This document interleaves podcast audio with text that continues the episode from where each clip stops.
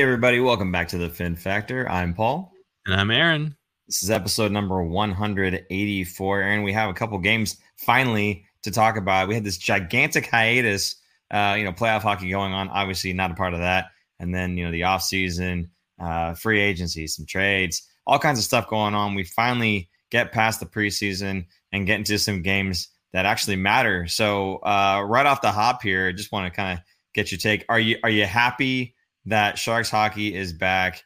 Regular season play. We're not playing around anymore with preseason stuff. Are you happy to be back in the seats? I am. It's always exciting when Sharks hockey comes back, even if this season is probably going to be horrendous and hard to watch. It's still better than no hockey during the summer, and it's very boring. I was telling my wife as I was watching the Thursday, the opener, I was like, okay, this is the best night because you have the most hope at this point that things aren't going to be as bad as you think it might be or it will be. So everyone always has hope when the season begins because you never know what could happen for the most part. I think we know exactly what's going to happen. We just don't know how bad it's going to happen. But let's jump right into the first game here, unless you want to start off with anything else. I guess we're just saying hi to everyone that's coming in here. So Peter St. John, Kellen, Patrick Cabral, Taylor Kearney, Bazal, playoff bounce. Right, sure. Just saying hi to what's up to the people. I like Kellen's comment here. Leave it up to the Sharks to ruin a 51 game save. I think he meant 51 save game, but yes, there you go. Someone please score. Taylor, obviously you're not on board with what we're trying to do this season, my friend. So let's just go ahead. We'll just hop right in. Sharks against Vegas, the Sharks opener here, and they really stink it up. 4-1 loss. Now, actually, they did okay in the first period. It's the second period that you kind of take issue with right near the end there, and we'll get to that stuff. But why don't we kind of pull the standouts out of this game here? Filip Zadina comes and scores his first goal as a Shark, first goal of the season for the Sharks. I mean, what did you think? I think, you seem to think he would look dangerous all night. I wasn't too sure about him, to be honest with you. I felt like he looked almost a little bit better even in the next game here, but he gets rewarded on that first game. Absolutely. I thought almost every shift that he was on the ice, he was exciting to watch. Definitely the most skilled and the most dangerous looking person with the puck every time on his stick. So I'm very excited to see what this guy could do. I was kind of unsure because I didn't get to watch a ton of him when he was in Detroit. So kind of new to me in a way, but it's interesting. They put up the stat. I never even thought about it. He is the highest drafted player currently on the Sharks right now because he was drafted 6th overall, I believe. Correct me if I'm wrong, but Couture was 9th overall. Granted, he's not playing right now because he's hurt, but on the roster, he is the highest drafted player overall. So he definitely has, for the most part, the best skill or the best skilled player that's on the team. I thought he looked fantastic, and I think that is a great add. I'm still shocked that he picked the Sharks over other teams, but I also understand that that's because he's going to be the man while he's in San Jose. And after watching that first game, I was like, wow, this is going to be good. I think he's going to have a pretty decent season. Granted, one game, small sample size, but still, that getting a goal at least in that game, and he had many chances to get at least one or two more. So I liked the way he looked. I think with the exception of Erik Karlsson, you kind of need a good team around you for you to be good. Eric kind of spitting in the face of that comment. But, I think Zadina, he looks good. Can he maintain this throughout the rest of the season? Not just himself necessarily, but with the teammates that he has around him, are they going to be able to support him for him to have continued success throughout the season? That'll be up in the air. Good question for maybe midway through the season to see kind of where he is. Don't want to get too excited, of course, but I think that's amazing that, being drafted, I think you said 6th overall, that he is the highest drafted player on the Sharks roster. So hopefully we'll have some even higher drafted prospects coming just a little bit down the line here. Will Smith, of course, drafted 4th overall. And then if the season goes the way we hope it does, at least 1 through 3. So that would be fantastic and amazing. The only thing for Zadina for me, I was a little worried, I guess you could say, that he was going to be kind of this reclamation project of a guy that was slotted to be really good, but maybe wasn't going to pan out. You know, I kind of look at Oscar Lindblom, obviously a different situation there, but those are the same kind of high hopes that I had for Oscar.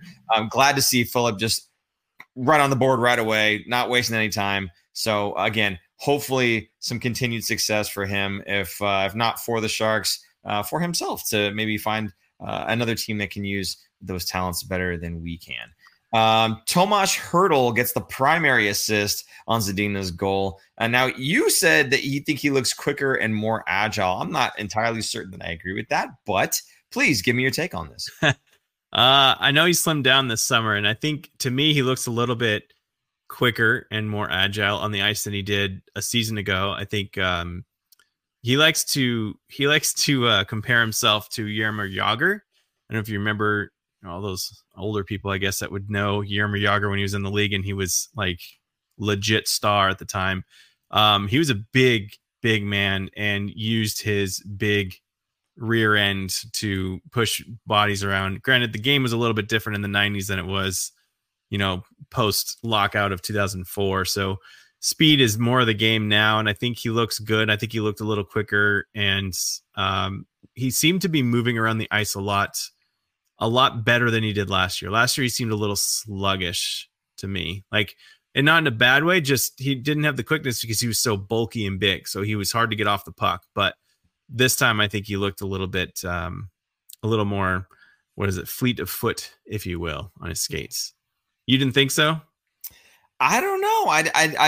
I guess for me, he didn't exactly stand out, right? He didn't stand out to me. So it's hard to say, he looked quicker and more agile, because if you're not even standing out in the first place, how could you look anything, right?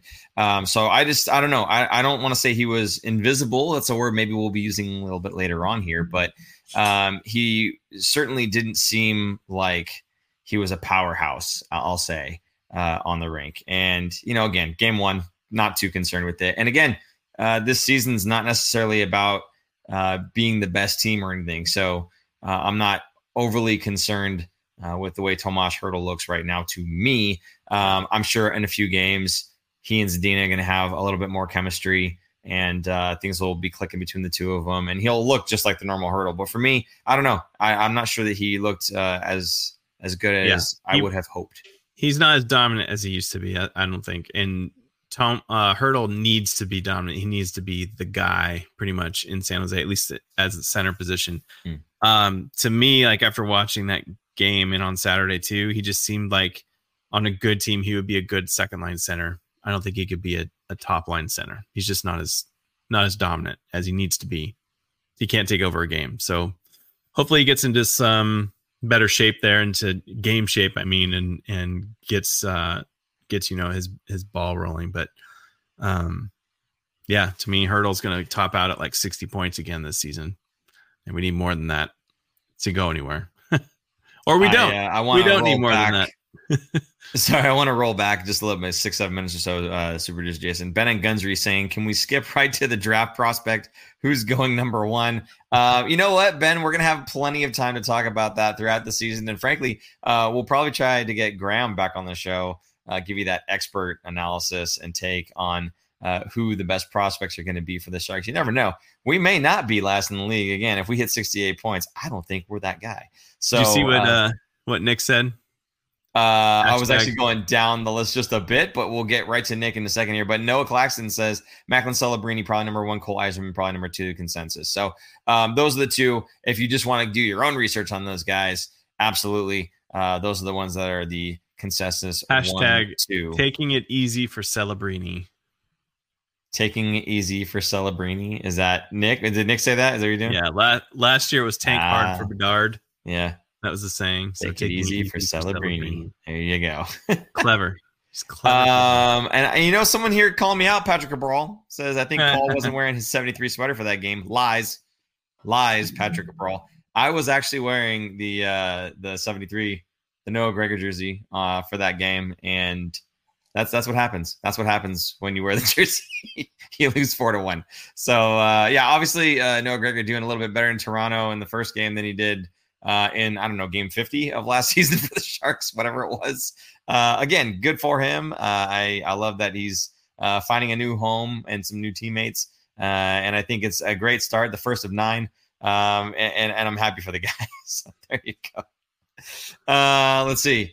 Aaron, I think we talked about the goal. We talked about the primary assist. And, of course, there is a secondary assist. And we've called this guy out a couple times. We wanted to have a nice slide. And the super producer, Jason, spent some time getting this slide together. And he hasn't shown us yet. So much like the Erik Karlsson slide of old, we're going to be seeing this for the first time right now. So with the first point for him this season, and it was a secondary assist, Grand Admiral Thrawn. A warrior may retreat. He does not flee. What? Wow. Oh, I love it. Wow. Excellent. Always super producer Jason killing it. Doing a great job. Thank you so much for that. I love it. Oh, my God. The blue face, the red eyes. Perfect. Again, if you're listening on the podcast, you guys are really got to pop in now and then, or at least check the replay on YouTube, because we might put that on. A whole lot of work. So we might hit that up on our social medias for other people. We'll throw it up. That's pretty good. Oh, my God. But, hey, for me, Thrun, I don't know. He looks promising. I'm not going to say he looks amazing. I'm not going to say he's the next Erik Karlsson or anything like that. But if we're just talking about being an everyday NHLer, he looks good offensively and defensively. I think he makes some mistakes here and there. Guys, it's game 1, right? So let's, back off a little bit here. I know there's a lot of comments that are probably going to be thrown around about the guy. And the next game he gets scratched. We'll talk about that. But I think he's got a good head on him. He's clearly got his head up, scanning, aiming for good passes and whatnot. So I like what I saw out of him. I'm looking forward to his growth with the organization, hopefully. And I don't know, Aaron, what did you think about the Grand Admiral here? Definitely promising. Part of it, though, is the Sharks just don't really have anyone else. Granted, he was scratched the next game, but think about where he was 5 months ago. He was buried in Anaheim, who's also equally not as good of a team. And they just have a lot more depth at the defenseman position. So he went from being buried and stuck in the AHL, or not even in the AHL, he was still in college, to being almost an everyday starter. We'll see if he can crack the lineup more often than not this season for the Sharks. But incredible journey for him, and such a great decision, I think, for him to leave Anaheim and come here. But I thought he looked okay, but again, rookie defensemen take a long time to get into the NHL as regular starters without, minimizing the amount of mistakes. I think for defensemen, your mistakes are a lot more glaring than if you were a forward. So it takes a little bit longer because when your mistakes happen, it usually ends up in the back of the net and people remember. So it's a little bit more of an unforgiving position, which is why it takes so long. I do think he will be up with the Sharks more often than he would not be, either scratched or sent back down. But I also wouldn't be surprised if he does get sent down for maybe an assignment or something, because I believe, is he eligible for... He is waivers exempt, so he could get sent down. There you go. So Noah Claxton says Thrawn has medium top 4 potential. Noah, is that your professional opinion, or is that from NHL 24? Either way, I'm curious, and I would love to know. But you know what has high elite potential is Super Producer Jason's closing of this segment. Fire away. I don't think he was ready. A warrior may retreat. He does not flee. All right. Well, I think he's going to say some more stuff. Maybe, I don't know, some other time. In any case, so I was happy with him. So moving on from him, do you want to actually take this one question here? Grandizer 12, Paul, Aaron, and Jason, is there a new Sharks player acquired either draft, trade, or free agency this year that you feel the strong urge to buy their jersey, and why? You might as well wait for Will Smith. Yeah. I say Zadina would be a good one, but he's only on a 1-year contract, and I don't think he would want to stick around, but I think there's going to be a lot of interest from other teams that will want him. So I would like for the Sharks to sign him because he's so young. He's 23 years old. And imagine adding him into the lineup going in like even just another year or 2 years when we're going to have, I think Will Smith will be in the lineup or at least fighting for a spot in training camp next year. The Sharks are going to be a heck of a lot better in one, definitely in 2 years when a lot of these other prospects are starting to hit their stride. So he would be right in the middle of that. And in 2 years time, he's still only 25 years old. Those guys are topping out at 28 kind of when they get to their peak. So he's still up on the up and up. So especially if he's still on that trajectory and it isn't kind of a flame out, burnout kind of prospect, you know, in prospect. I mean, he still is only 23 years old. It's kind of older for a prospect, but I still think he's got a lot left to give. But anyway, back to the jersey. I mean, for me, it would be who's going to be a standout player on the Sharks for a long time. It's probably going to be Will Smith. What about you, Paul? I think I'm going to wait to see how we do this season, see if I get a Celebrini or Yzerman jersey. That's the other thing. Yeah, I think this season is not a good season to buy a jersey. We just stunk. No, actually, this season is a great season to buy a jersey because they'll all be on discount.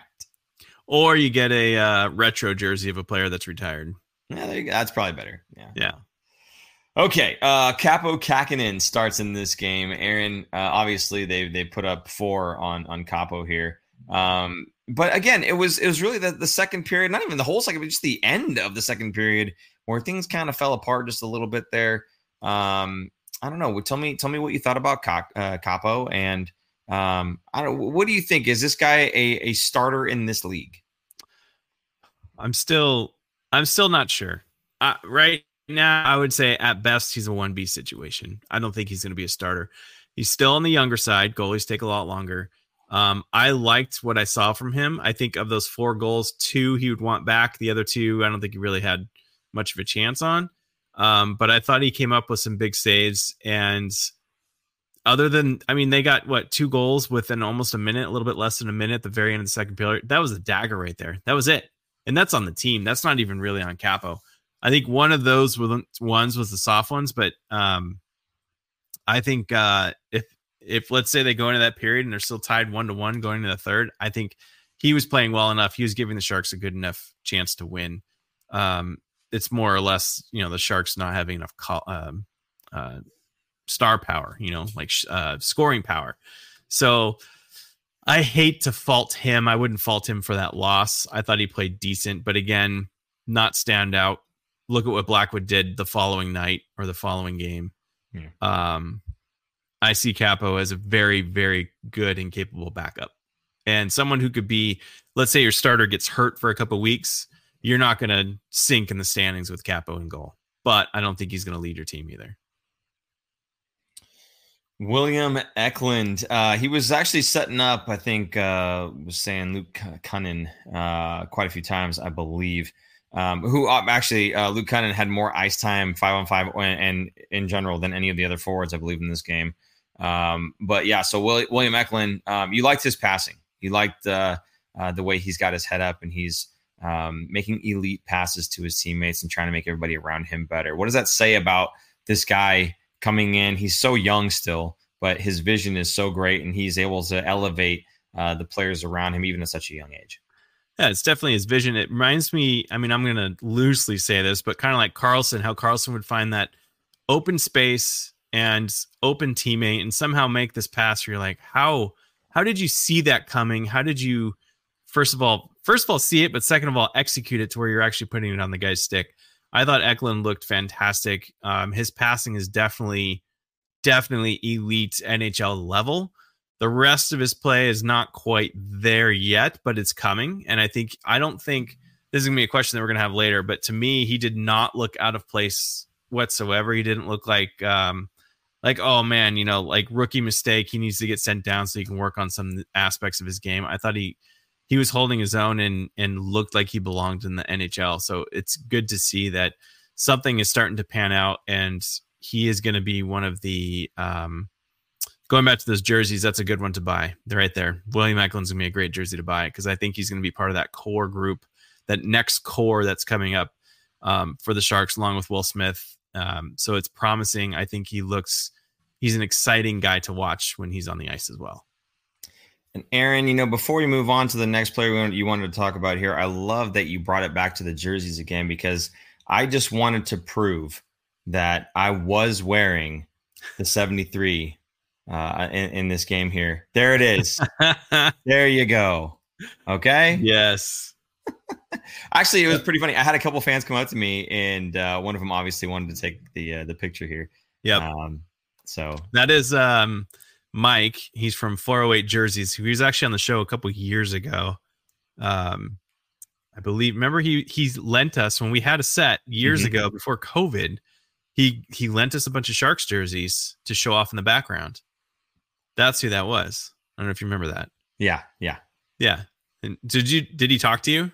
No, I just, hey, what's up? Can I see, the infamous Gregor jersey? Yeah, sure. So actually there's a few people that had stopped me. It was pretty cool. By the way, if you do see us at a game or something like that, please guys, it's just come say hi. Like, we're totally personable about it. So yeah, we'd love to take pictures. Looking sharp, Paul, says Peter St. John. Thanks.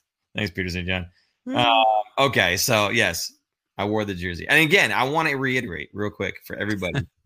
I do not have to wear that jersey. I chose to wear that jersey. It's a good looking jersey. Lies. Get me back over there. It's a stipulation. If he scored a hat trick a second time, that then I would have to wear it to every game. That I agree. I chose. Okay. For the people, Aaron, for the people. It's a sharp looking jersey. It looks good. It reminds people of happier times when Gregor would try and break the glass on breakaways. We just stunk. Super producer Jason just on point. I love it. Kyle Burrows, you liked him. He had some good hits, you think? I did. Yeah, reminiscent of, Doug. McLaren. I was going to say a little bit of McLaren. Not so much the way he hits, but just that excitement of when someone just gets nailed at the blue line. They try and come across that line. They got their head down just for a split second. Bam. Knocked on their butt. I like that. I think the Sharks need a little bit more of that. Kind of like Douglas Murray. That's what I was thinking of. Just laying that big hit. It gets the crowd excited. It gets your team going. It gets, everything just goes. So it's, I like the Sharks haven't really had a player like that on the blue line in a long time. So I thought he looked pretty decent. He didn't look out of place either. Yeah. It was supposed to be Shimmick. Yeah. Shimmick was supposed to be that guy. Yep. He was that guy. While Burns was here, yeah. Well, yeah. But nice to have Kyle on the blue line there, and who knows? Maybe Kyle gets a look from some teams that he deserves to probably play. Let's see. The other guy here that we wanted to call out was Givani Smith. No points in the game whatsoever, but you know what? A lot of times it just doesn't show up on the stat sheet. I was extremely impressed with his play. He is an absolute bulldog on the rink. You cannot turn your back without looking over your shoulder, because this guy is all over. I was very impressed with this game. This is, to me, exactly what Mike Greer wants out of each and every one of his players. This guy's engine is off the charts. And you know what? He had the least ice time of any of the Sharks players at 5v5 or in total. Okay. No matter which way you slice it, he had the least ice time, but he still managed 3 shots on goal, and only Zetterlund had more at 5-on-5. He's got to make his time count. Yeah. That's what I'm saying. You know what? He's taking the time that he's given. I think it was less than 12 minutes, like 11:52, something like that. Yeah. And he's taking the time he's given, and he's putting it all out there. I love this guy. We talked about guys like Ferraro with the engine, right? I love Ferraro and how he just never quits. This guy, Givani Smith, this guy doesn't quit. I love this guy.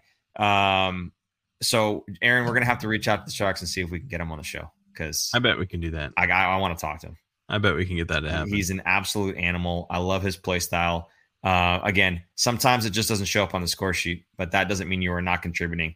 this guy's contributing, and I love every minute of watching him play. So there you go. Anything to say about Givani, Aaron? No, I love it. I love watching him play. He's another guy that's on the ice, and you just can't take your eyes off of him because he's going to do something. So, like you said, bulldozer going out there. He is going 100% on every shift. And it's, I think they were even saying on the broadcast, they were impressed with how hard he was working, and it's contagious to the rest of your teammates. So you see that guy working hard. He creates turnovers on the forecheck. It makes everyone work harder. So exactly the kind of player the Sharks need, especially the young guys, so they can see what it's like. And he's doing this every game, every day. That's where he is making his money. So I think it's fantastic. I like Kellen calling it the Heartline. Smith, Sturm, he meant to say. Sturm and Zetterlund. Yeah. Sturm is the other guy. We talked about Ferraro and obviously Smith just now, but Sturm is that other guy that, I mean, for me, I don't care if he's a fourth line center or a third line center, and that's where he plays for the rest of his life. This guy deserves to be a captain somewhere. He's got the right attitude. Again, we talk about engine. He's got that in spades. So there's a lot of this on this team, Aaron. Maybe not the highest skill level, but they're going to go out and give you everything they got every single game. So this is just another reason why, even in a season where we're not going to be a very good team, and that's okay, it's still good hockey to come and watch.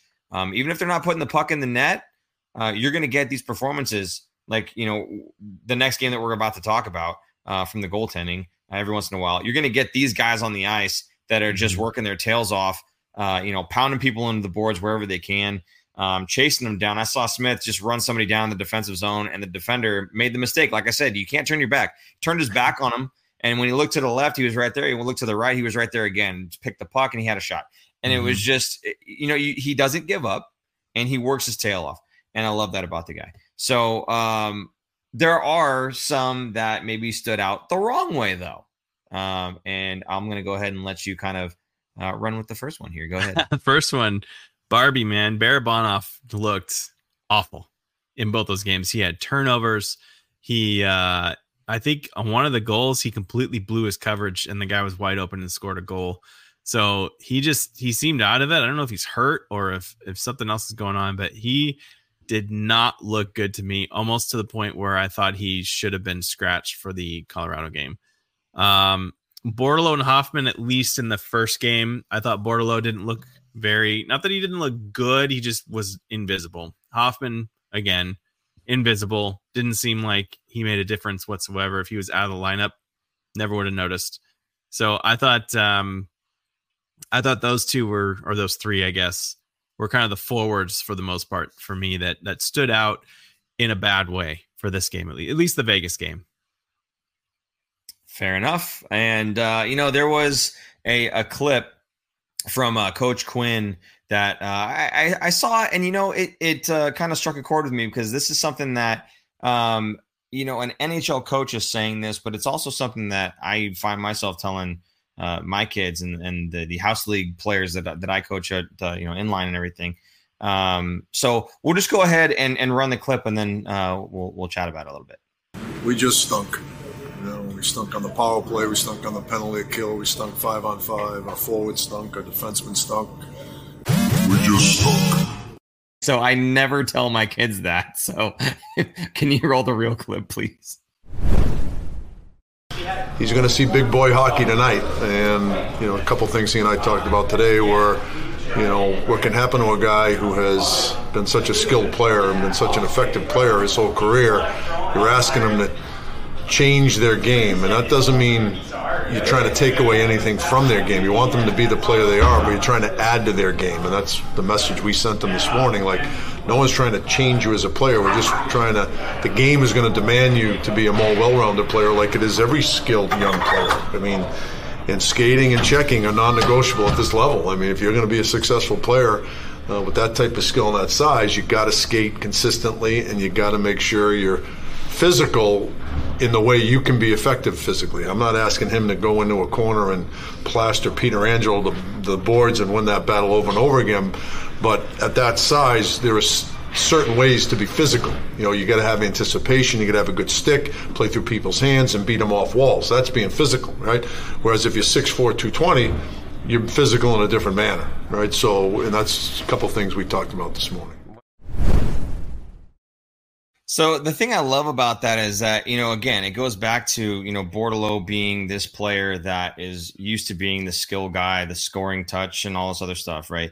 But when you play in the NHL, you're not the top skill player. You need to round your game out and find other ways to contribute. And if that's not necessarily putting the puck in the net at every opportunity, then you have to find other things that you can do. And again, being physical, as he said, in the way that you can be effective. Bordeleau's not a huge guy. Coach Quinn knows this, right? So it's not about being physical in the sense of body checking everything that moves.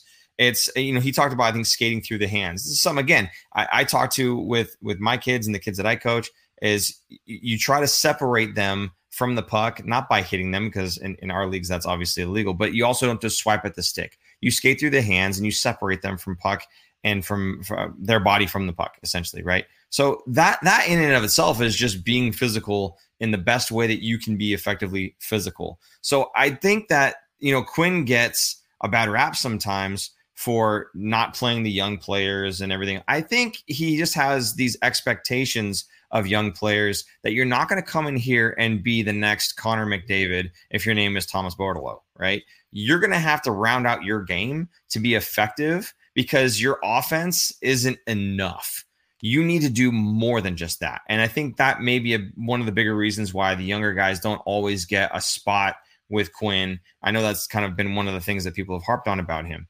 But I think this is fair, right? He's just asking the player to round out the rest of the game. And in terms of physicality, being more effective, not just thinking that, you know, I was a goal scorer, you know, in juniors or in NC2A or wherever you came from.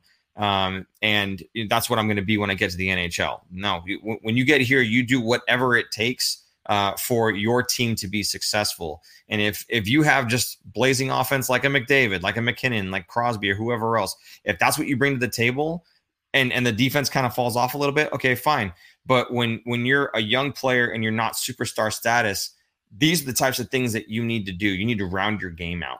So I just thought it was interesting hearing that from Coach Quinn, because there's a couple things in there, like almost word for word, that I'm telling some of the other players and my kids too. So it was just kind of validating being able to hear that from, you know, that it's even a problem at the highest level of hockey. And it's something that if you learn at a very young age, you'll have kind of that step ahead on the rest of the competition. Aaron, Is there anything else you wanted to add about that clip or about Bordeleau in general? Yeah, it's funny. I took it the other way from Quinn kind of defending Bordeleau there than anything else. I think from the media saying, you know, he's going to have his growing pains because he has to learn that he's not going to be this scoring guy and it's going to take time, and he's working with them on it. I think, to me, Quinn is very open to the players and talks to them and to, you know, what they expect. And, you know, one of our notes coming up here is that Labanc was scratched. He said he had a good conversation with Labanc earlier that day. So, and that we don't have a clip of it, but he mentioned that, and that he knows what he needs to do and what he needs to work at. And Labanc was injured. But going back to Bordeleau, if you go back from a while ago when we interviewed Jamie Baker, you remember what Jamie Baker would do when his scoring kind of dried up? He said he worked on the other things like faceoffs, hitting, not so much hitting, but, you know, because he wasn't a big guy either. But being physical in whichever way that can be effective. Yeah. And Quinn has said this before about Bordeleau. He's like, I don't expect him to knock a guy off the puck. What I expect him to do is make it hard for that guy to get the puck away from him or even win it in some of those cases. You're going to that battle into the corner against the boards, and you're most likely going to come out with that puck. That's what he wants to see. And again, you're not pushing the guy off, but you're physically getting in there and using your body any way that you can so that you can, you know, without taking penalty, but getting in there so that you can win that puck away. That's what he needs to work on. He kind of needs to get that fire and spirit of being scrappy. That's probably the best way to describe it. You need to be a little scrappier because you're not going to be the skilled guy anymore. And looking at every player in the NHL, top to bottom of the line, even fourth line guys were most likely the top scorers growing up all throughout their life. had to change their game at some point. For Bordeleau, it just happens to be at the NHL level because he was scoring most of the goals through his whole career up until now. So another guy that was scoring a lot of goals, but not recently, Labanc, like we said, scratched. Aaron, what's kind of your take on Labanc being scratched? Is he in trouble or what's the case here? No, he missed, 10 days during training camp because of an injury. So that's what Quinn was asked several times by the media. And I didn't get the clip, but I watched it. And he seemed he wasn't annoyed, but he's just kind of he's calm it down, guys. Labanc's fine. He's okay. He's just a little behind because he missed 10 days. So he missed, some of the training camp, some of the getting the quickness, getting the games in, getting all the reps in. So it's coming. He's working hard. He knows what he needs to do. He'll be coming soon. So I think I would expect to see Labanc within the next couple games here. He'll crack the lineup. I agree. I was just stirring the pot. So. But yeah, I think, like Quinn said, when you miss, 10 days or whatever it was, yeah, you're going to be behind. It's not like he's, he's upset with them. Oh, he's behind, and it's not like that. It's just, the guy needs to catch up to where everybody else is because everyone else has the advantage of having 10 more days worth of practice and training. Once he gets to that point, I'm sure he's going to slot into the lineup. Although Noah Claxton doesn't seem to agree. He says Kevin La Doghouse. Oh, thank you, Noah. Well done, buddy. Okay, Aaron, I think we're okay on Labanc for now, at least. Again, we brought up that the second period, they had the breakdown and everything else. I think the main takeaway, though, and it's something that you put in here, is that, they need to finish out and play the full 60 minutes. You can't just kind of be down on yourself and at the end of a period, just kind of waiting for the next period to start up. You just want to get to the locker room. You just can't do that. And maybe the Sharks were guilty of that in this case. Yeah, it's a mental thing. You need to play a full 60 minutes and go all the way through. That last minute and a half of the second period was garbage. So I'm talking about the first game against Vegas. Just, you can't do that against the Stanley Cup champions, returning Stanley Cup champions, who have a dangerous line on every line. They're going to make you pay. And that's exactly what they did. So a lot of it is mental, and it's a kind of a, I want to call it a growing pain, because you have some younger guys, but it's a good learning experience, and it's better to do that in the very first game of the season versus the last game that they need to make the playoffs, kind of thing. So, whatever, hopefully they can remember that and use the tape and show them, hey, don't do this again. And they don't do it again. As long as they learn from their mistakes, whatever. It is what it is. I wasn't expecting him to win that game anyway. Kellen's saying that he wasn't able to do the incline skate machine y'all hit up in that Fin Factor training montage. I'm assuming he's talking about the extra hour facility spotlight episode that we did. If you have not seen that, what are you doing with your life? Go see that after the show is over with, because it is fantastic. I don't care that we produced it and we're biased. It is fantastic. Just enjoyed the heck out of that one. So yeah, I would definitely go and give that one a look. But no, actually, Kevin Labanc, I think, was the best on the treadmill. There you go, Super Producer Jason putting in the chat. Thank you so much for that. He was actually, I think, the best one on the treadmill in terms of speed at the highest elevation possible on the treadmill machine. So Kevin Labanc, a heck of a skater. Just kind of maybe the rest of it, not quite putting it together just yet. But again, he's a little bit behind. Last season was last season. Let's give him the benefit of the doubt, and let's see how he does when he finally slots into the lineup here. He put his work in at that facility, because if you remember, when he first hit the league, his skating was not great, and he improved it dramatically. I think in one summer, he came back from that summer, and it was his not so much his speed, but his quickness. Getting on loose pucks. I think that's what ultimately changed and helped him become a more of an everyday player. And that was back when the Sharks were a playoff team. So they still had a lot of their studs on their team. But yeah, he made some significant improvements from his skating, probably from that treadmill, exactly that treadmill, changing his stride and mechanics and everything. I can guarantee you, Coach Kathy, just herself, amazing, does a great job, and her son, Coach Cameron, as well. Coach Cameron actually works with my son Cole, and He used to work with Jace, but not quite as much anymore. But they do a phenomenal job. And, of course, on that treadmill, you've got that mirror in front. And one of the things that she said was you can look at it and see, is that guy low enough in the mirror there? So you actually get some of your own feedback. Really awesome stuff. Before we move on to the next game, I just want to remind everybody, if you're enjoying the show, please feel free to hit that like button. If you'd like to support us, you can do so with the Super Chat function. You can also do that through Venmo. We are at the Fin Factor on Venmo. If you leave a comment in either one of those, we'll go ahead and read it out during the show here, and we can go ahead and just address your comment right then and there. If you'd like to get something back for your donation contribution, if you will, you can go to thefinfactor.com, check out all the products that we have for sale, hats, canteen, mug. What is it called, Aaron? Water bottle? There you go. Water bottle? I don't know why I can't. It's a bottle of the water. Anyway, if you'd like any of that stuff to help support the show, we would certainly appreciate that. It does go a long way to helping us with our final goal, which we will show you some images near the end of the show. What we're doing. Oh, I can't lie. It was, a lot last, month, and apparently I was babbling. Okay. So, if you'd like to do that, we appreciate you. Thank you very much. Aaron, Sharks, Colorado. This was one that I was thinking was not going to go well, and I am so glad to be wrong. Did you go to this game, first of all? I did not. I had an event for my daughter's school, so I didn't even get to watch this game live. I had to watch it later. But I did say I will pat my own back, because the end of last show, we were talking about how many points the Sharks will get this week.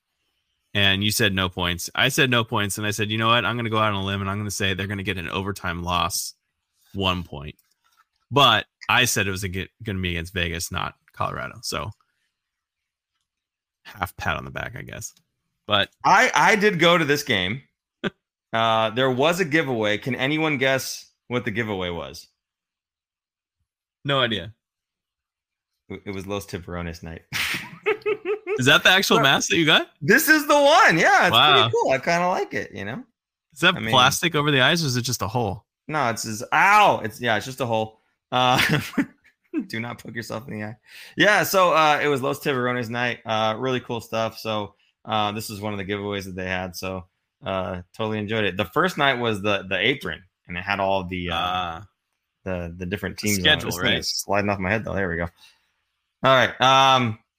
So yeah, it was a great night of hockey. Obviously, the main story here, Mackenzie Blackwood, 51 save performance. Aaron, are you used to seeing goaltenders for the Sharks with a save percentage starting with 0.9? No. It's been a long time. Crazy. Maybe since Nabokov days that you felt comfortable. And even then, towards the end of those days, I didn't feel comfortable with him in the net. It's been a while.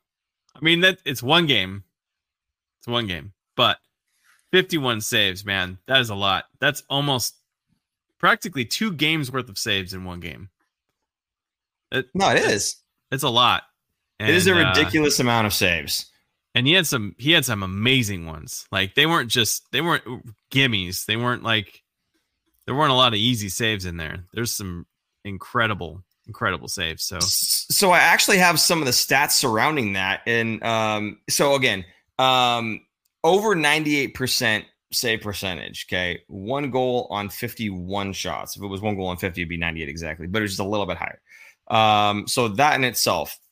Amazing, right?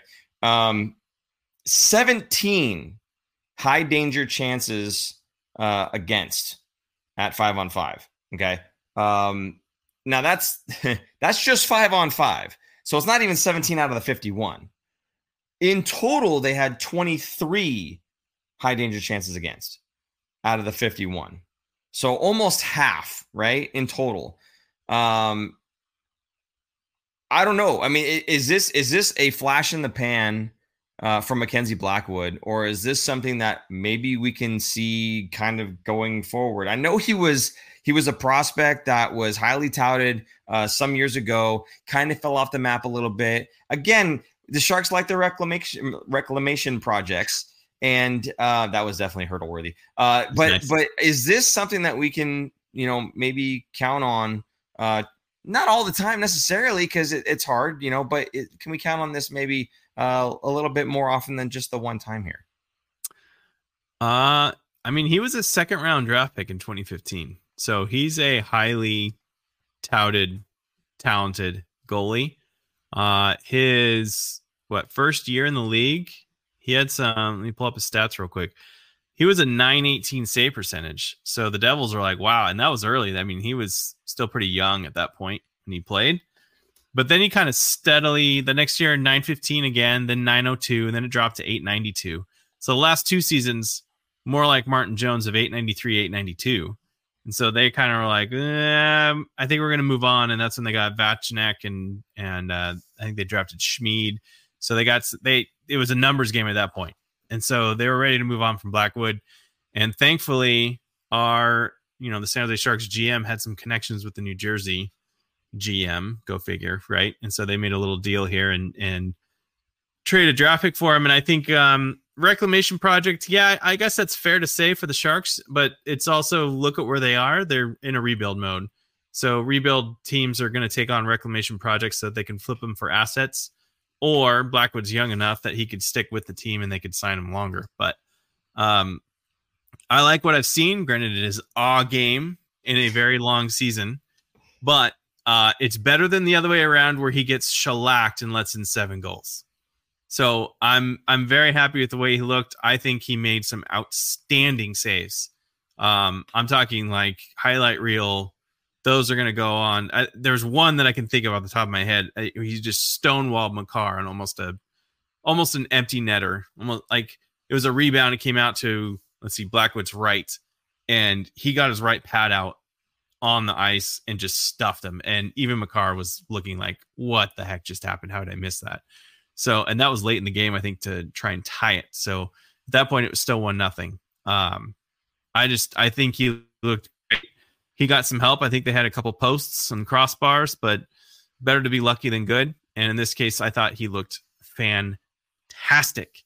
So very good, promising, possibly starting goaltender for, who knows, maybe the next 5-6 years when the Sharks are actually good and making playoffs. I think it's... right now, I would say he's ahead of anyone else in the system that they currently have. I would say that's fair. Peter St. John saying Blackwood did his best. Unfortunately, I suspect that will likely be an aberration this season. Against Colorado, however, he was lights out and almost stole that game. Absolutely. He played phenomenally. You know, one of the things, too, and I think it was Shang Peng from San Jose Hockey Now, who I think they tweeted it out or something like that. It was a video from the tank from his perspective of them showing Blackwood on the Jumbotron on the big screen. And they showed him, and everyone in the place just erupted, cheering, clapping. And they kind of went away to him, did something else, whatever. And it kind of died down a bit and then went back to Blackwood, and the roaring just continued. And for a goaltender wearing teal lately, that's been kind of a rare thing. So the fans obviously showing that they appreciate the effort from Mackenzie Blackwood that night. It's just good to see. It's just good to see the tank, loud and clapping and happy. Even if we lost that game, that's fine. But everybody was into the game, so. It was good to be in that sort of environment, that atmosphere again. Kind of reminds you what the tank can be. So hopefully we get there sooner than later, but I suspect it'll still be a while, and that's okay. Like I said, this is still very watchable hockey. Again, if you're having a hard time watching a 50 save performance from a goaltender, I don't know what to tell you. So, I was very happy with Mackenzie Blackwood. And we talked a little bit about Bordeleau earlier in the first game, the things that, Coach Kuhn was telling him, you got to do these other little things as well, being physical where you can, those types of things. In this game, he comes out and he scores his first NHL goal. And he got down here that Mike Hoffman with the secondary assist, his first point as a Shark. So that's a nice little earmark there. But what did you think about Bordeleau in this game? Seems like, again, getting on the board, hopefully the first of many. gain a little bit of confidence and go from there. Yeah, I think he looked better. This goal was a Pavelski goal, so he's standing in front of the net in the dirty area, got his stick up and tipped it down and got it by who was it? Georgiev. So I thought great hand-eye coordination. He's not a big guy, so reminiscent of Pavelski, where he's not really blocking the goalie per se, but he's getting his stick and getting that tipping goal. So I thought it was great. Hoffman just kind of, I thought Hoffman did a good job actually in this, where he fought on the boards and won the puck, passed it back to Benning, who's the one that took the shot. I think it was Benning, wasn't it? Your boy. And then Bordeleau with the tip. You're laughing at that. 2 sticks. Gave my kids 2 sticks. He's amazing. 2 sticks. Yeah, it was Benning. I was right. I remember seeing that when I watched it. I was like, oh, that's Paul's boy. He's going to be happy about that one. Yeah, anyway. Hey, but you know what, though? What did you just say? You just said Mike Hoffman, right? What did he do? What was the first thing you said about Mike Hoffman? What did he do? Doing exactly what we were just talking about with what Quinn was talking about, fighting for that puck along the boards, winning it, winning the puck battle, pushing him back to the point. Benning gets the shot off. First of all, moves to get open and get a shot in a shooting lane, and then Bordeleau tipped it in. So it was great, a great like hardworking goal where it was the forechecking goal. So I think the puck got dumped in and they fought, got it back, got to the point, got the tip in. I think we're going to see a lot more of that. That's kind of goals that we're going to be seeing most of the season by the Sharks is hard work, get the puck to the point, get it back to the net with rebounds, tip-ins, however else. So I think I thought they executed it well, and it was a good bounce-back game for them, if you will. Again, second game of the season, but they turned things around within one game. So it was good to see that they got rewarded for it. That one game, however, had took a toll there. Marko Vlasic leaving the game with an injury after the first period. Sharks only had 5 defense, for the, the majority of the game here. You've got some times for each of the different defensemen here in terms of time on ice, if you want to run through these. Just against Colorado too. That's just brutal. So leading the ice time for defensemen, Ferraro at 26:45, Ruda with 25:10, Benning with 21:46, Burrows 20:01, and Knizhov just missing the 20-minute mark at 19:40. So almost all 5 of those defensemen were playing some heavy minutes. And if you go back to the other game, first of all, who was it that came in? Knizhov came in. Thank you for. Oh man, it's getting late for Thrun. So looking at the ice time in the other game, the only one over 20 minutes was Ferraro. Nobody was even over 20. And Ferraro was at 20:42. So it was pretty evenly spread out among the 6 defensemen, which, again, is probably what we're going to see. We're not going to see a workhorse like Karlsson getting close to 30 minutes a night anymore, because the Sharks just don't have a guy that can do that, or that should do that, I should say. They probably could, but they shouldn't. So, a lot of ice time going around to those defensemen. And, they just, according to Quinn, they looked exhausted by that third period. And that's kind of what wore down. 52 shots on goal. That it's exhausting, not just on the goaltender, but on the defenseman. So against a very highly offensive stacked team in Colorado too. Not like it was against Anaheim or something. Benning Gunsry says if Paul ever wants to trade Benning away from the Sharks, it would be for at least 2 first-rounders plus a high-end prospect. Come on, Ben. I'm not completely out of touch with reality, okay? I would be like just 1 first-rounder and a high-end prospect. Let's get real here, okay? Patrick Cabral says he's got to go to bed. All right, fine. Good night. Night-night. Okay, so we're done talking about the defenseman there. So let's, we're going to do a roll call here. And actually, we've got, there you go. Okay, so it says, where are you watching from? And do you think Eklund or Bordeleau looked out of place at all? I don't know. Do you think that they looked out of place? Maybe Bordeleau in the first game, not so much out of place, just non-existent.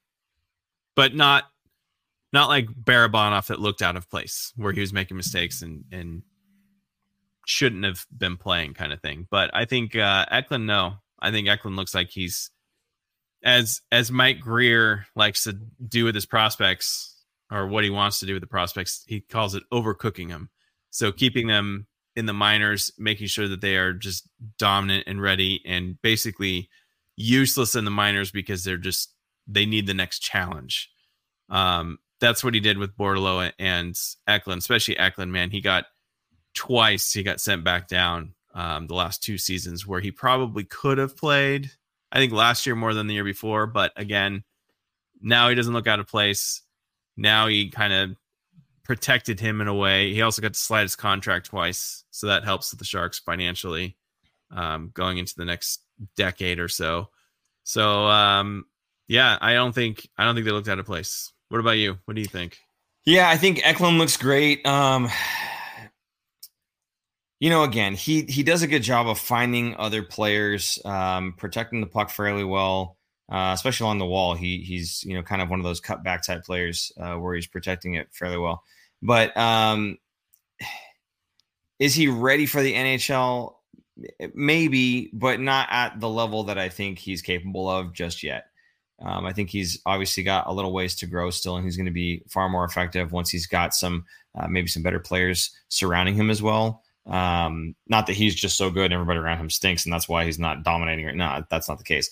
I think he's just got plenty of room to grow still. But I like his game so far. Bordeleau, on the other hand, yeah, I can understand how he is one of those guys that would be kind of on the bubble, going up to the NHL, going down to the AHL, kind of back and forth. Not really sure where he really belongs. Do we keep cooking the guy? Do we bring him in?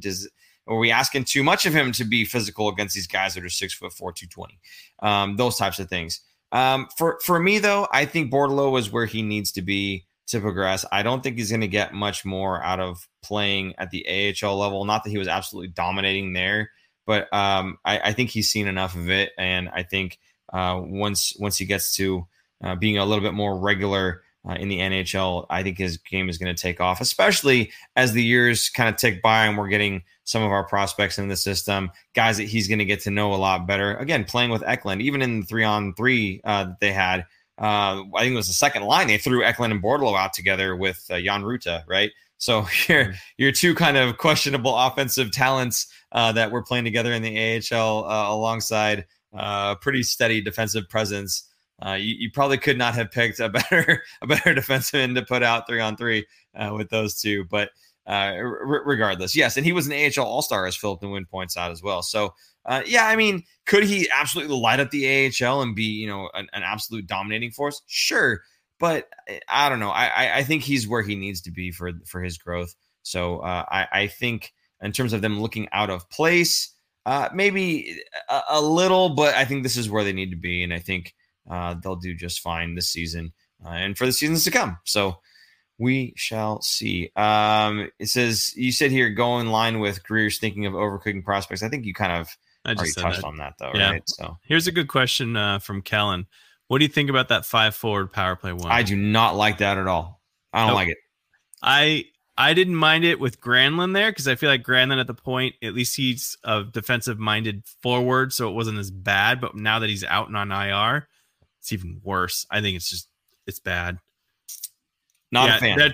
Anthony Sanchez, 5-4 power play should only be deployed during a 5-on-3. Agreed, because you're not going to get a shorthanded chance coming back the other way.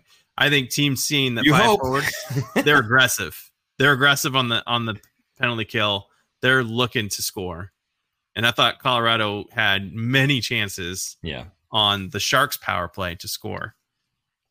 Oh, and Vegas. Both teams, actually. I think if you give a guy like, I don't know if McKinnon or Ranson necessarily do much penalty killing, but against a mediocre 5-forward power play, I'm probably throwing one of my top dogs offensively out there on the PK because if they only have to skate through some forwards, there's nobody with a defensive presence that they really have to go through. Don't forget, by the way, on a power play, they end. So you might get stuck out there with 5 forwards when the guy comes out of the box.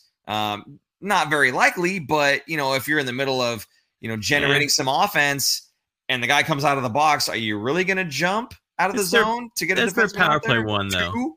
I don't know. Their power play one is always going to get that first minute. The second minute is going to be the power play two.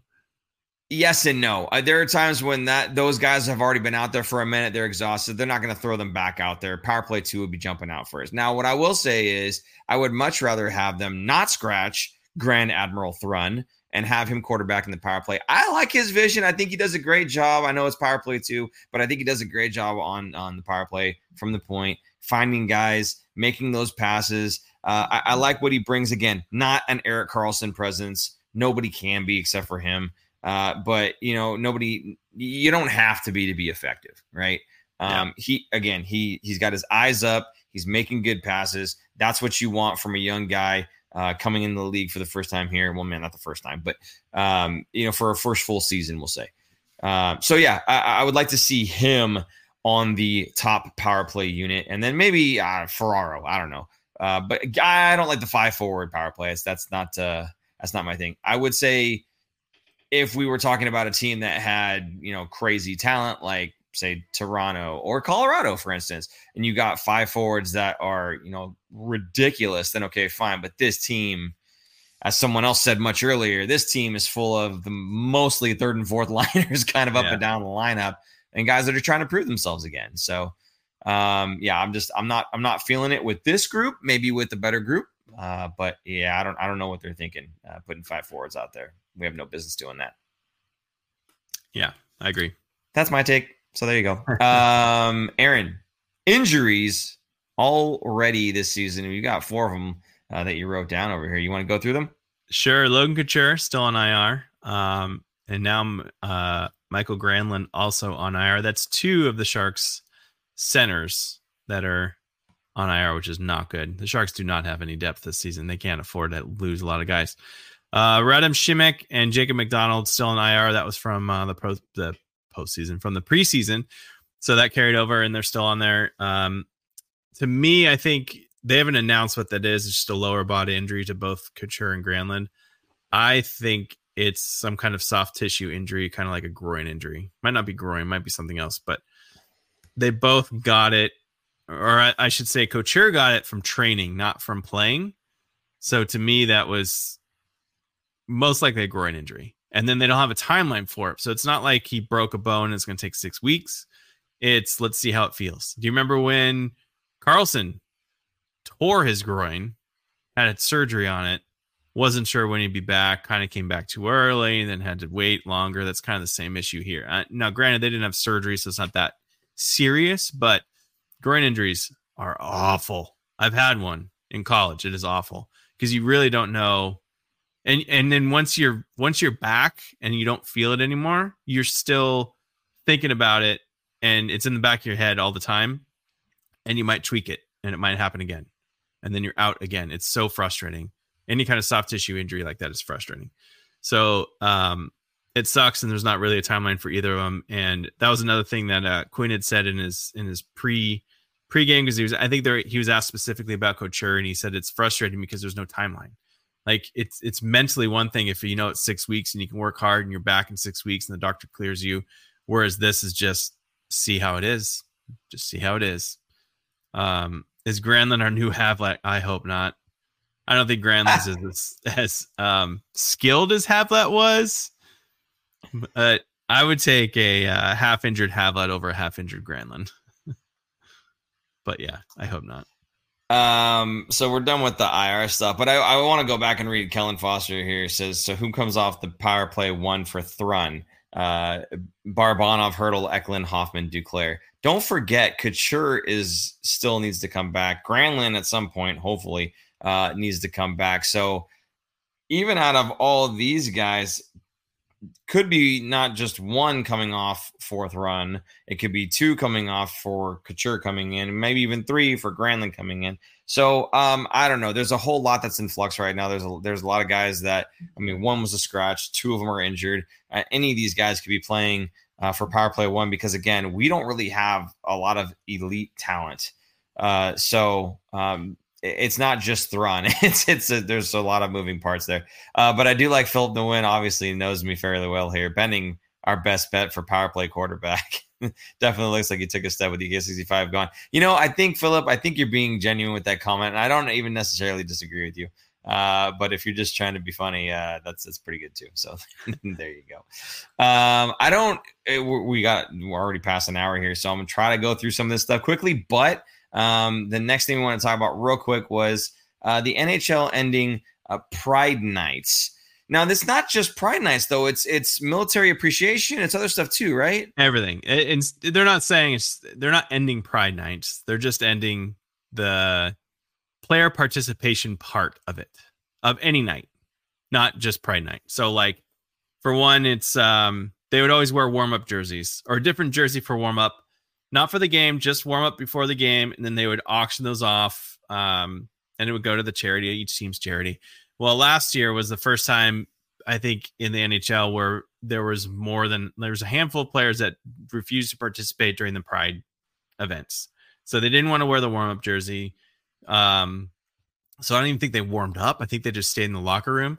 And then that became a huge talking point and a big deal. And so the NHL's way of dealing with it is we'll just get rid of all of it.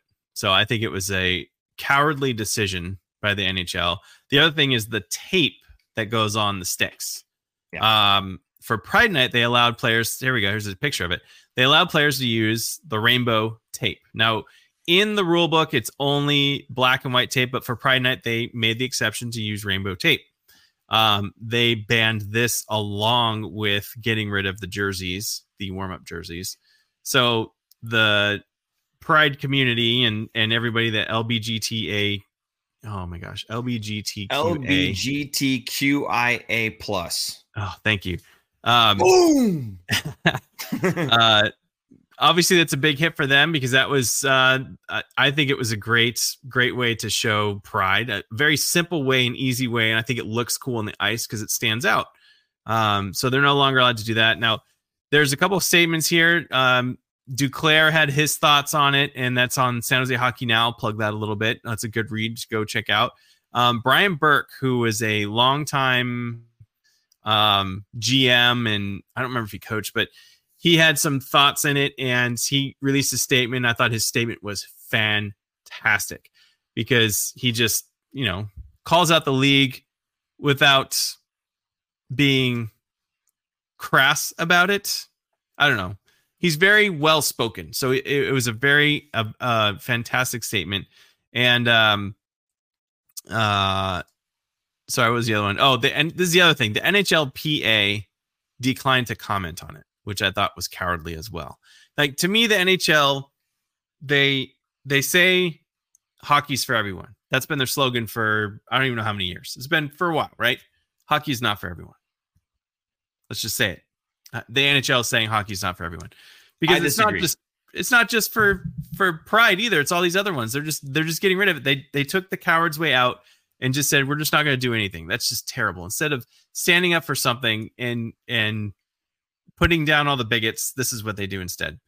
I don't agree with it. I'm going to disagree and say hockey is for everyone. And if you enjoy the sport, yes, and you want to get into the sport, you want to play it, you want to watch it, you want to go to the tank, you want to, you know, strap some skates on and give it a try. Nothing else matters. Okay. I can promise you, as somebody who's played a lot of hockey, who continues to play hockey, I don't care who my teammates are. I just enjoy playing the game with them. So hockey absolutely 100% is for everyone. And don't let anybody who runs the biggest leagues in the world tell you otherwise. Okay. Maybe in this league, they have some sort of weird thing where they just don't want to have to deal with the repercussions of having an opinion, but everywhere else, absolutely hockey is for everyone. And I want people to understand that, you know, you're not gonna be playing in the NHL. You're probably gonna be playing in the beer leagues, like Aaron probably needs to. Okay. And you will absolutely 100% be welcome in that atmosphere. I don't know many people that honestly care one way or the other, what you do, outside of the rink. So, there you go. This is the other thing I want to show you. Scott Lawton, says he's going to use the pride tape despite the NHL ban. If they want to say something, they can. So there you go. I like this. I like him challenging, yes. You know, because again, it's just colored tape. Who cares? It's colored tape. Yeah. Well, the league is going to say, because it's against the rules, because it's black or white tape. Sure. You're not supposed to have colored tape. It's so dumb. But I'm hoping there's going to be more players that will do what he's doing. And more, not no offense to Scott Lofton, but more bigger name players coming out and doing it as well. Because then what's that was happen? Rude. I know. Sorry. That was rude. He's in the NHL. That's fantastic. You know what I'm saying? Like, imagine if McDavid did this, or Connor Bedard was like, I'm going to put color tape on my stick. You know, like that would be a statement. That would be huge. So I'm hoping more players follow suit. I'm hoping, I wouldn't be surprised if some fans start raising money to donate towards paying the fines that are going to be charged these players. But I mean, what's the fine? What is it going to be? $2,000? Maybe it's $2,500. I forget what the max fine is for stupid stuff like this, but it's not. Yeah, not that it's not a lot of money, because I mean, $2,500 is a lot of money to some people, but to the players, it's not that much. So not for somebody making $multi-million per year, $1,000 isn't that big of a deal. So if I were the captain, they really want to make a statement, right? You can either donate that $1,000 to a good charity, or you can just pay the fine for the same amount and raise awareness. What I would do as the captain of, let's say I was the captain of the Sharks, I would tell the team, if anyone wants to do it, I will cover the charge. I will do it, but I also cover the charge of anyone else that would want to do it, especially when you have these younger guys that are really not making that much money. So it wouldn't be so much of a hit, and it'd be more of a, I don't know, team camaraderie thing and stuff like that. You know what I mean? We've also, I guess we got a comment here about Los Tiburones night. Did you have something specific about this? Do you want to say? So Los Tiburones happened on Saturday. It's kind of an example, I think, of what these nights are going to look like. Yeah, opposed to what they used to look like. So you saw the theme stuff around. You saw they gave out the lucha dancing. The dancing in between on the intermissions. They had I don't know what the name is for it, but it was Hispanic dancing that was going on. These dresses that were outstanding. These dudes with big sombrero like things and these masks that were on. They looked like Day of the Dead kind of like masks. Mm-hmm. Like skulls and stuff. It was so cool. So yeah, it was cool to be a part of that at the tank and see them celebrating it. Yeah. So my point is, they don't have the jerseys on for warmups, but the theme nights, everything is still there for the fans' perspective, other than the teams not wearing the jerseys. Although they did model, some of the players model off. Like I saw Ferraro had. They did have a jersey on, and I'm guessing they wore these for like a photo shoot so that they could still auction them off like they used to. They're just not wearing them on the ice. So my point of that was just, this is a preview of what it will look like for all these other theme nights that they're going to have for the rest of the season. So they'll be celebrating it, but yeah, there you go. Oh my goodness. It was so cool. And then this was in like, not just that one little section there. This was all across the arena at top level, bottom level, on ice. They had rolled out, I think, something that was on the ice, because there were people like dancing on the ice and stuff. It was really cool. But yeah, so that's basically what Aaron's saying, is they're still going to celebrate it. They just, the players aren't really participating in the same way that they would have in previous seasons. So there's that. Now we've got some ice sculptures that we wanted to see here. Yeah, I'm going to plug this up here. So my neighbor happens to be an ice sculptor. His name is David Fong, and he works for a company called Ice Illusions. It's him and his dad. He created these 3 ice sculptures for the Los Tiburones night. Whoa. So did you see these when you were at the game? Did you happen to notice? So I did. I saw the one on the far right, and actually the one on the left, because I had club seats, and I was able to go into the club area. Big baller. I saw that. I'm wild. Come on now. I was a game time app, plugging it. Anyway, so yeah, I saw the one on the left when I went downstairs, and I saw the one on the right when I was walking in, and I looked up from the outside and I saw the backside of it. I didn't actually go up and check the one on the right, but yeah, the one on the left, I just walked right past. That was pretty cool. I don't remember the one in the middle. That one's probably the one I would like to see the most. It's got that looks like, I bet that's BMW Club. It's probably Lounge. BMW. Is that shrimp just overflowing? It is shrimp. It's shrimp inside the L sculpture that flows out as you pull out your shrimp. Yeah, I mean, no offense to the other artists, but I like shrimp. Yeah. So. So David works for Ice Illusions. Give him a follow on Instagram. I believe it is Ice Illusions at the top there. So really cool stuff. He's done a lot of stuff. A couple years ago when the first year of lockdown, so 2020, he did an ice sculpture for our street. And this is the first time I knew of him being an ice sculptor, because he's like, oh yeah, I'm going to create this ice sculpture. He told us in this text message, and we're like, everyone's kind of like an ice sculpture. Okay, cool. Like, whatever. That sounds fun. And then he comes out with this huge elaborate thing, and he has LED lights in it, and it's all lit up, and it was like holding the bowl of candy and stuff. And yeah, it was incredible. Absolutely incredible. Wow. I was like, wow, this guy is elite. He is good. And then the other thing he does for us, and I think you can order these from him too, because the water, you need the ice to be completely clear. You can't just use your faucet sink. This isn't going to work. So he distills all this water many times. He gets ice balls for drinks. You've seen an ice ball, like a whiskey ice ball, right? Yeah. Looks like glass in your glass. And then he puts designs in it. So one year he's like, hey, what can we do? And I was like, it was Christmas. I was like, why don't we do the Grinch? So I sent him a picture of a file of a Grinch face, and he put that, etched it in the ice. It's amazing. So when you look in your drink, there's whatever it was on top. Wow. Which in this case was the Grinch. So great work. Give him a follow. Good dude, and does amazing work. And maybe we'll see more ice sculptures. If we do, I'll let you guys know and show some pictures throughout the season if he does more shark stuff. I think we've got a calling for the Ice Factor coming up next season, I guess. But for the Sharks, at least, we're going to finish up here because we are going pretty long. Upcoming games, we've got three of them: Tuesday, Thursday, and Saturday. Tuesday is against Carolina. Thursday is going to be against Boston, and Saturday going out to Nashville. Aaron, the Carolina Hurricanes are 2-1 so far this season. Brent Burns, is there going to be something special about this night? I mean, Carolina's a good team. They're a cup favorite. So another good game. It's going to be great. Same with Boston, but having Burns come back, yeah, it's special. It's nice, but it's not like it's his first time back. So it's not as special or nice as it was a year ago. But Brent Burns has a huge following still here in San Jose. I don't know if he still has his house here either. I wouldn't be surprised if he did, because Joe Thornton kept a house here.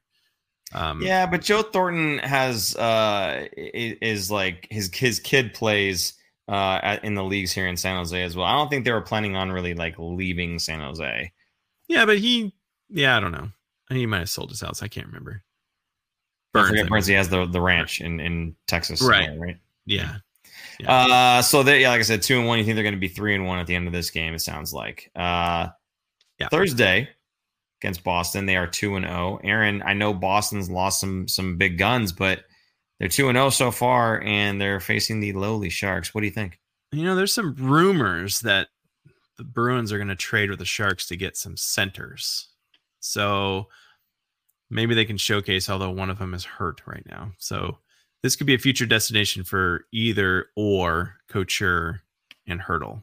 I wouldn't be let's just say I wouldn't be shocked. I'm not expecting it, but I wouldn't be shocked if it were to happen.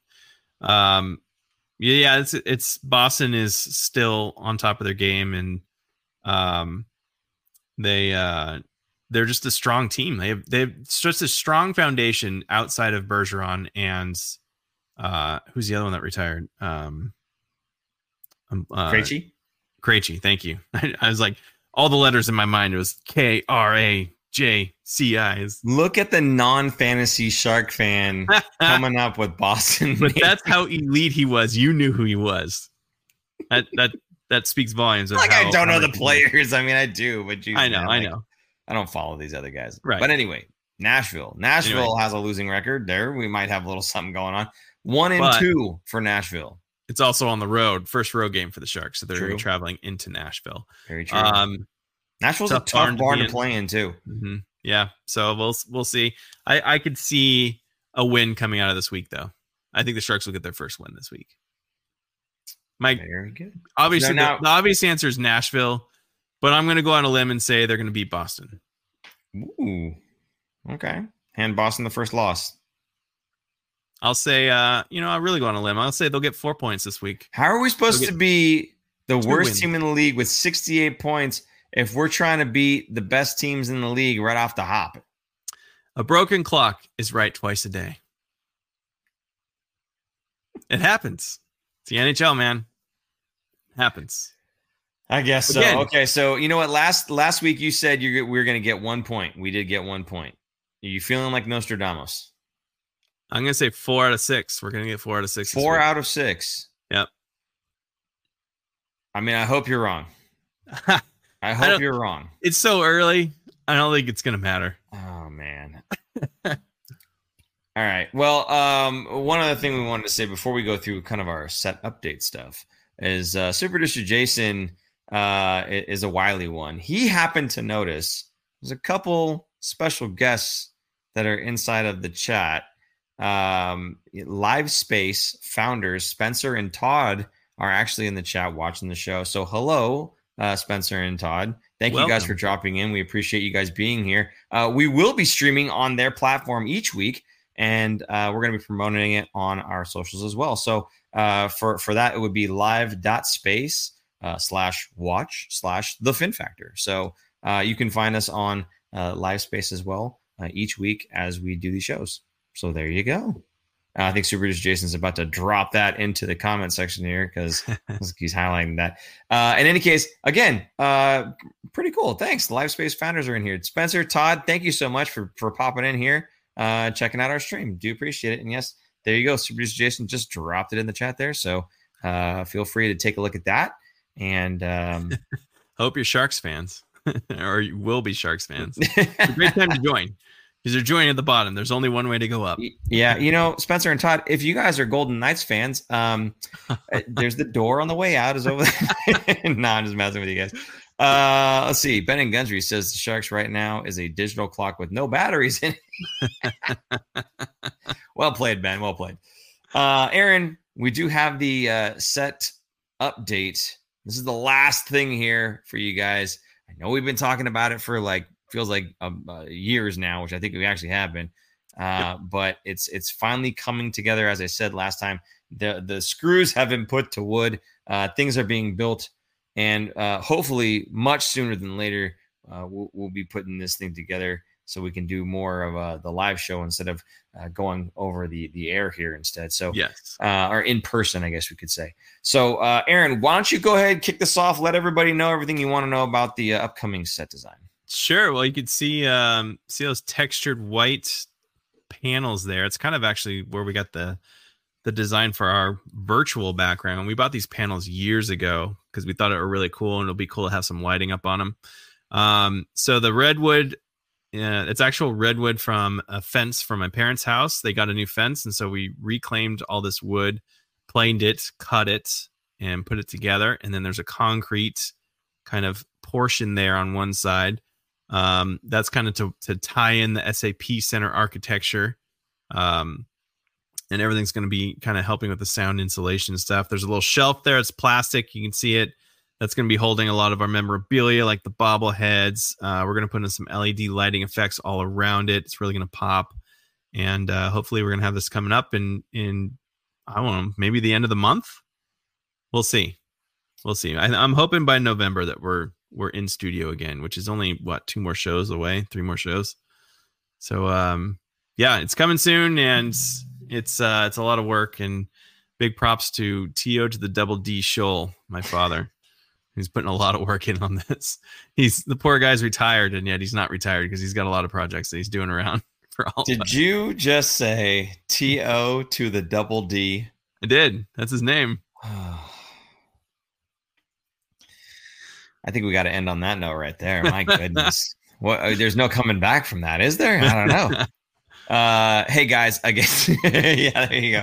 Hey guys, I know it's been a bit of a long one here, but man, we appreciate each and every one of your comments in the comment section there. Thank you guys for being a part of this. We really enjoy doing the show. It's fun for Aaron and I to kind of talk back and forth, but it's much more fun when we've got you guys kind of spitballing back and forth with us.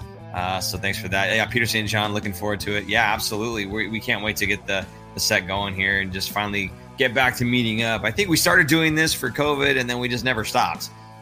So hopefully we'll break out of this sooner than later. Again, want to say a big shout out and hello and thank you for popping in to Live Space Founders, Spencer and Todd. Spencer and Todd, sometimes I can't talk right, so just deal with that, I guess.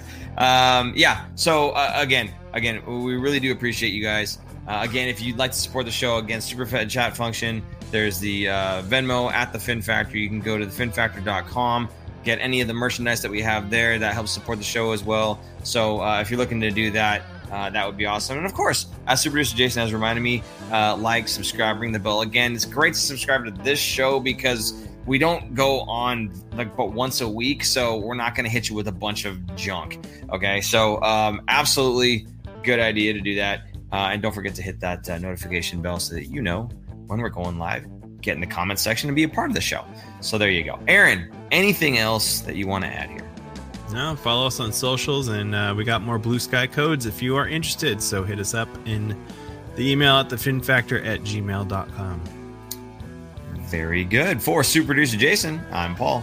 And I'm Aaron. And we will see you guys next week. Bye-bye.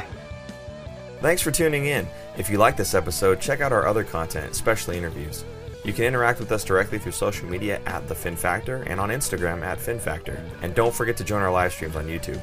Visit our website at thefinfactor.com, where you'll find all of our episodes as videos or podcasts. You'll also find our exclusive merchandise to help support our show.